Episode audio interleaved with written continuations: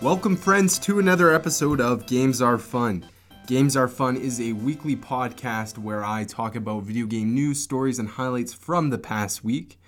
This week, I am going to talk about the next generation of console gaming. This November is going to be the five year anniversary for the PlayStation 4 and the Xbox One. So I thought it'd be fun to take a look at the future and maybe talk about what the next generation of console gaming could look like. I'm also going to talk about some indie games, specifically some of the best indie games you can play on the PlayStation 4, Xbox One, and Nintendo Switch. I want to give a huge shout out to Brian Paquin for giving me suggestions for this week's episode. And with that being said, if you have any suggestions, comments, feedback for the show, you can email me those at gamesarefunpodcast at gmail.com. You can also reach me out on Facebook. I have a Facebook page for the podcast, Games Are Fun, all one word. Go check it out. Um, also, I wanted to note that the podcast is now on iTunes. You can get Games Are Fun on iTunes. Maybe you're listening to this podcast on iTunes right now. If that's the case, you're already one step ahead of me. Um, as always, you can get the sound, uh, you can get the podcast on SoundCloud and Castbox. I really appreciate the support that you guys continue to give me. It really motivates me to keep doing better at this show. Couple notes before we get into today's topic. I did want to mention that um, in the coming weeks, I do plan on having guests on the show. Rather than just sitting here talking about myself, I obviously want to get some people on the show to give their thoughts and comments on whatever the topic is for that day. And so, yeah, you can expect that episodes like that are coming in the future. So please stay tuned for that.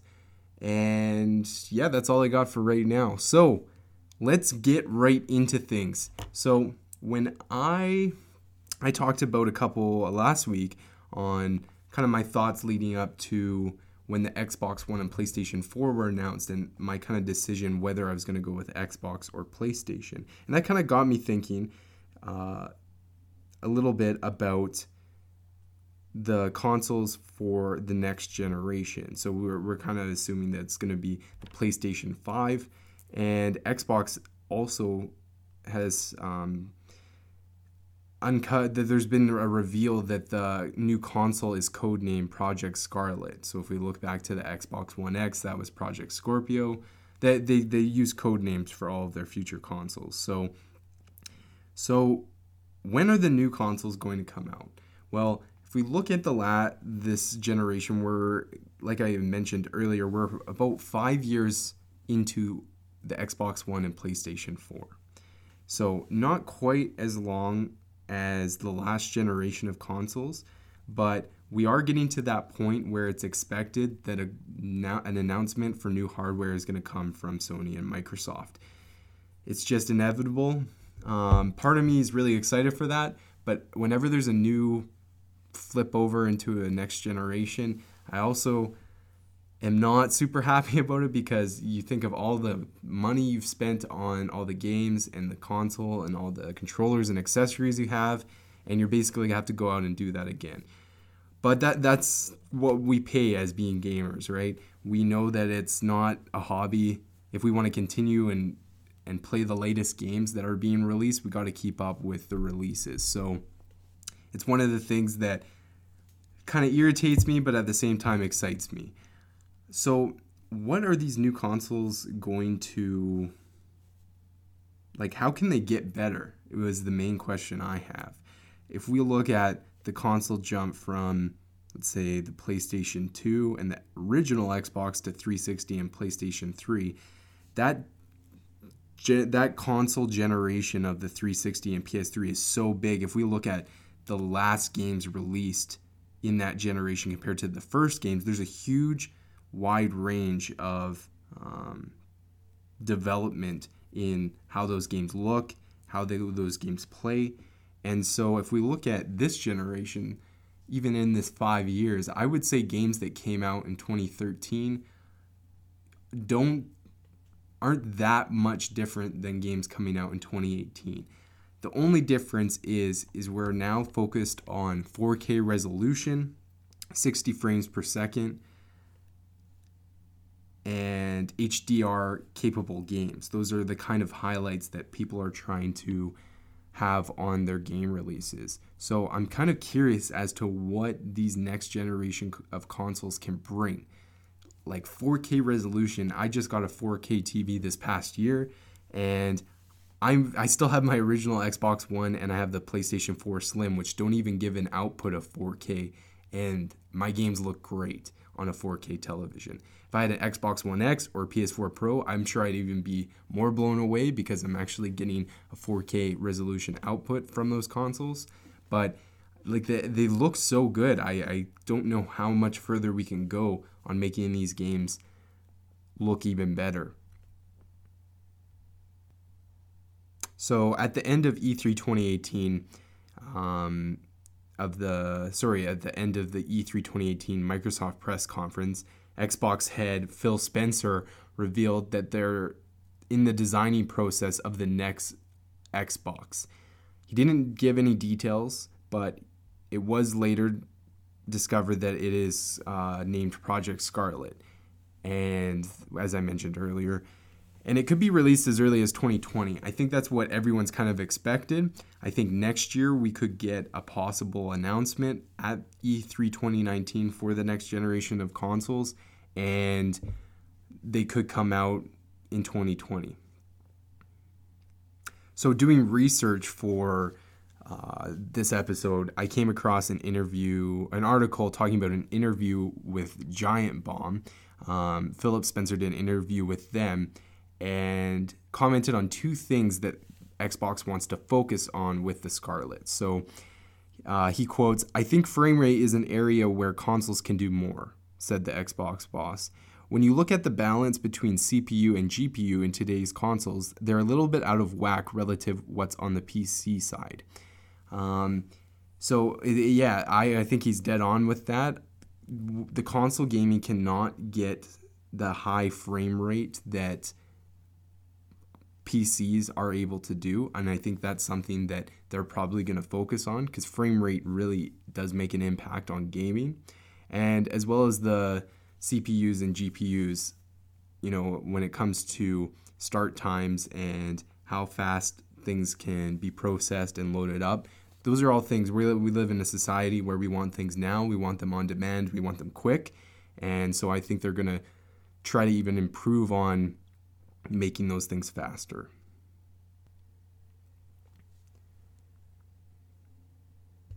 Also, to his point of wanting faster startup times, at E3 2018, they during their conference they talked about their fast start technology, which is going to be implemented through the Xbox One. It's not out yet, but it is coming. Um, and fast start loads the most crucial game files first so that the player can start the game faster rather than having to wait for a game to load up. I think of uh, even just Far Cry 5 recently, the, a game I've been I have played quite a bit over the last couple months. The initial load times for that games can get a little long.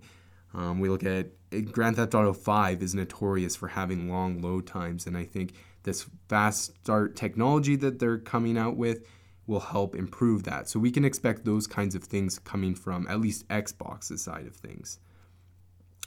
But what about PlayStation?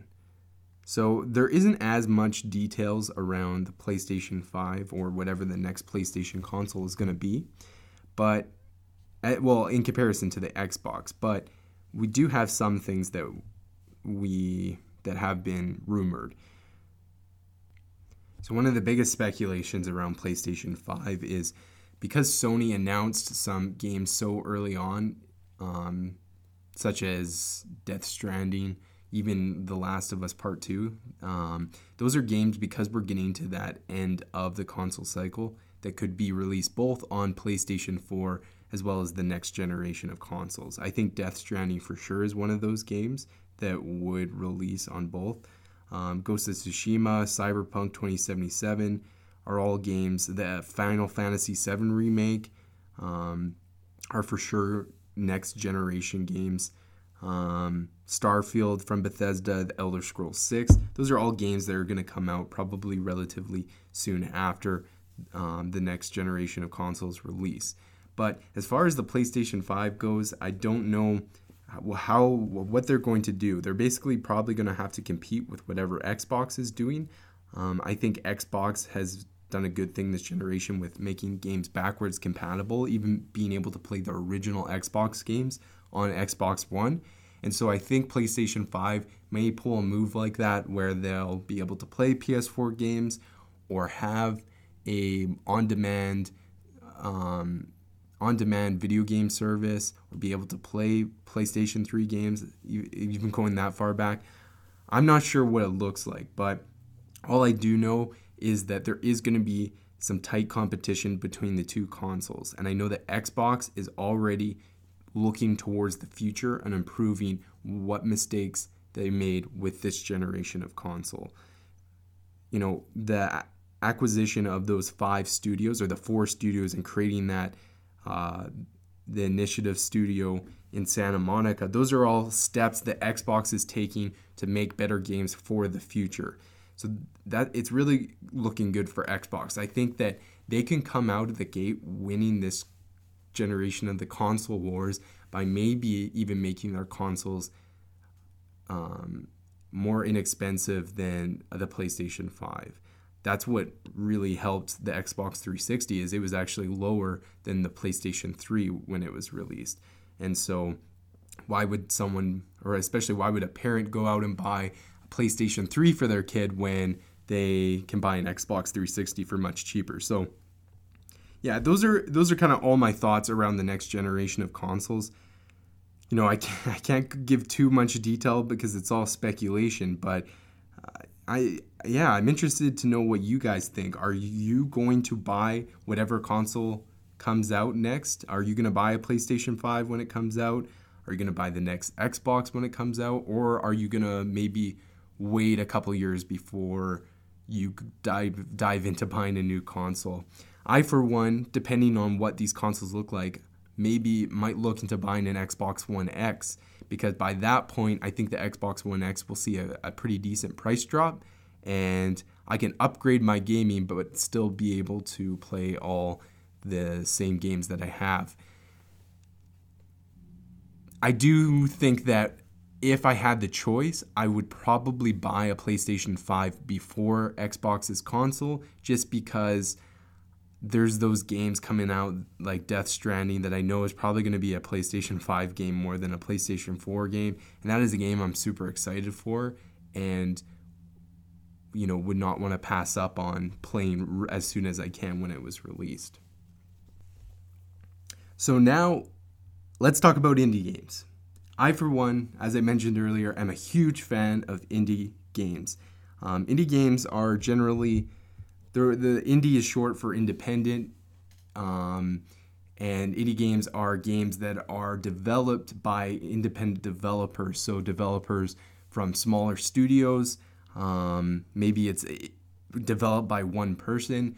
Maybe it's developed by a team who doesn't actually have a formal studio, and maybe it's released through uh, the online platforms like Steam or the marketplace and doesn't isn't actually published by anybody. Um, generally, indie games aren't as big as AAA games because the money invested into them is not as much as say a Call of Duty or a Battlefield game, a AAA game like that. And indie games are special because the people who create them really put their heart into the games. They really focus on making this experience really good for the player. So, over the years, I think us console gamers have had more access to indie games as opposed to, you know, previous generations. And that's great. That's one of the biggest parts of this generation that I really like is that I can get a lot of PC indie games on my consoles because they're being ported onto the PlayStation and onto the Xbox. But what I what kind of sucks is that people don't necessarily know about these great games. They focus on the big games and there's nothing wrong with that, but it's just there's so many great games out there that I think people are missing the experience to play. And so that's why I kind of wanted to talk about some of the best indie games that you can get. Some of these games are on Xbox they're on PlayStation. They're majority all of them are on PC, and some of them are on Nintendo Switch even. So I'm just gonna kind of comment on some of the games that I think stand out that made an impact with me. And yeah, so one of the first games I wanted to mention is one that I actually finally got around to playing, and it's called Inside. So Playdead is the developer for Inside. So the studio Playdead is the ones who developed developed Inside, and this is not their first game. They also developed a game called Limbo, which is another indie game that I really recommend. Um, and that game was very well received. And so this is kind of like a spiritual successor to Limbo. Um, so I just recently played it, but it's been out for a couple of years now. Um, but it's basically a side scrolling game. You play as a young boy and you're dropped into a dark kind of world. Um, there is a mixture of kind of some forests, some weird, bizarre factories, um, but also has some platform puzzle elements into it where you're not just climbing up, you know, swinging on ropes and jumping from platform to platform. There's actually puzzles that you need to do in order to progress through the game. And of course, there has there's a a narrative aspect to it. There's no actual dialogue in the game, but just based on the visuals and events that happen in the game, there's that I can't I don't want to spoil anything, but it is so worth your time, especially at the end of the game.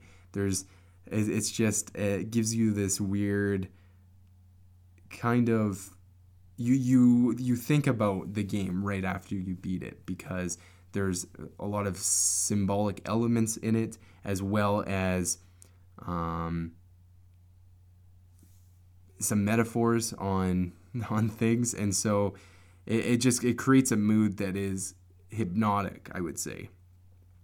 Um, so i really highly me- recommend you play inside. It's i think roughly 20 bucks on the xbox store playstation store. And i think and it's also coming out onto nintendo switch. So that's a really great game um, another great game is Oxenfree. So this game was actually on Games with Gold, I think like about a year ago now, and Oxenfree is another really great indie game. Um, it's a story-driven adventure, and you basically play as Alex, and you're with uh, her friends on this island. And so as you kind of progress through this island, there's a kind of a story. Um, the, a story to why you're on this island, but you begin to be, experience events that I guess can only be classified as supernatural. And so rather than leaving the island, you guys kind of take the time to explore the island and find find out why these things are happening. Um, it has a 2.5D art style and it separates itself from other games in the genre because it really does focus on characters and the relationship between the characters and it gives those cool elements of mystery. And yeah it's, it's just a great game. If you haven't i've talked to people who have played it and who aren't really familiar with uh, indie games or don't play as many indie games and they really enjoyed it. Once the credits roll you'll really be glad that you invested the time into it. So that is definitely another game I recommend. Another indie game that I don't know if it's classified as an indie game, but I wanted to talk about it anyways, and that is uh, Firewatch. Firewatch is in my top three favorite games of all time. I probably put it at number three.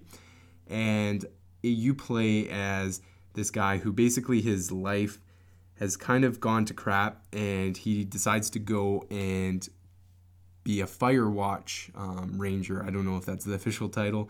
Out in the forest, so you basically sit in a fire watch tower and watch for forest fires. And in the game, you meet. Well, you don't actually physically meet. Um, there's another tower way, way, way far away from yours, but you can actually see it with binoculars and you have a radio in contact with uh, a lady that is in this Firewatch tower. So you build a relationship with her. There's also some weird things that kind of happen around the forest that you're kind of patrolling, and you find some kind of deep, dark secrets of some past events that happened there. The story is really engaging, it really brings the player into the game.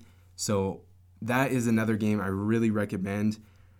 If you were going to take any of the games that I mentioned on this list and actually play them, this is the one game I really hope more people play because is it's a really great game. Another game is Night in the Woods. So this is a game that came out fairly recently, and I actually played it on my Nintendo Switch. And um, this game you play as a cat, um, and not a cat, like uh, you basically play as a cat named May, who, although this game, all the characters are animals, they're just basically like humans. They're dressed like humans, they talk like humans, they're just animals. Um, so that kind of adds its own originality to this game. But basically, Night in the Woods is about May, this cat who comes home to her small town. She dropped out of college and she heads back to this town called Possum Springs and she gradually begins to see um, that the town and the people involved in the town um, kind of hold a dark past history. And so she begins to explore this mystery with her friends from high school and try to find out what is going on in this town. But at the same time, it also really focuses on mental illness and depression and isolation. And it doesn't necessarily do this directly, but it does so in a way that makes you think about these things and realize that there is some relatable moments in the game that really connects you, the player, to the character May in the game. Um, there's some great dark humor in it, which is great. You have to make some choices throughout the game, but it's really fun. It makes there's sad moments, there's crazy moments, there's fun moments, and yeah, that's another game that I really, really highly recommend. So I got two more games. The second last game I'm going to talk about is Stardew Valley. Stardew Valley is like I think 15 bucks. If you haven't played it or heard of it, go check it out. It's basically like a, a game that is a spiritual successor to Harvest Moon. So those of you who played Harvest Moon back in the day will be very familiar with Stardew Valley. Basically, you the character take over your grandpa's farm in a small town, Stardew Valley and you basically farm and get to communicate with the people of the town and you get to build relationships you get to basically build a life on this farm and it's it's just a really fun game to play when you're trying to just kill time or just kind of have a relaxed moment where you can just sit back and play games stardew valley is definitely one of those games it's divided into days. So you play like a, a day um, from the morning till the night, go to bed, and continue the cycle. And you can basically play for years and years and years. And so, yeah, you basically, when the, it's because there's uh, a set amount of time in the day, you basically have to figure out and prioritize what you do during the day. So that part gets me a little bit stressed out because there's always more things I want to get done in the day. But nonetheless, it's a really fun, relaxing game. Um, if you're looking for a game, especially if you have the Switch, I really highly recommend it on the Switch because it's just a great game that you can kind of sit back, relax, and play it. The last indie game I want to talk about is one that is definitely not for kids. It is an adult game for sure and that's Hotline Miami. So this is a game I think you can only get it on PlayStation 4 as well as PC, but it is a kind of top-down shooter, kind of similar to the original Grand Theft Auto games, um, but it's a kind of a, a an ultra violent shooter brawler game. So you basically it's it's extremely fast paced. It's kind of has a very 80s vibe to it. Um, you basically go into each mission and you have to kill basically every enemy that is in the room um, and complete whatever objective that that mission has for it. Um, it's really fast paced so that when you enter a room, if you're spotted by an enemy, they'll kill you within like a second. So it's trying to figure out what angles you should enter rooms at, how you should kill them, whether it's with a melee weapon or with a gun. Um, yeah, there, there, it's kind of has a puzzle element to it because you have to figure out what the best way to enter and approach the enemies in the room. So, it, but the biggest thing is it's just so violent. Like when you kill the enemies, there's blood everywhere. How you kill them is extremely violent. So it is definitely not a game if you don't like violence. But if you are looking for just a real, release of stress or whatever, check out Hotline Miami. It's it's a fun. It's it's fun. Like let's be honest, it's a, it's a fun game. So that's basically it for this week. It's a kind of a quick episode, but I, like I said, I, there wasn't a lot of stories from the news this week that I really wanted to go deep, deep into. So I thought it'd be funner to make this again a more open episode. Hopefully next week we can get back to some news and yeah, thanks again everyone who has come and checked out the podcast. Please make sure you um, subscribe to me on SoundCloud, Castbox, on Apple iTunes. I really appreciate the support. Every little bit helps. And we'll see you guys on the next episode. Well, I won't see you, but I'll talk at you guys on the next episode next Tuesday. All right, take care, guys.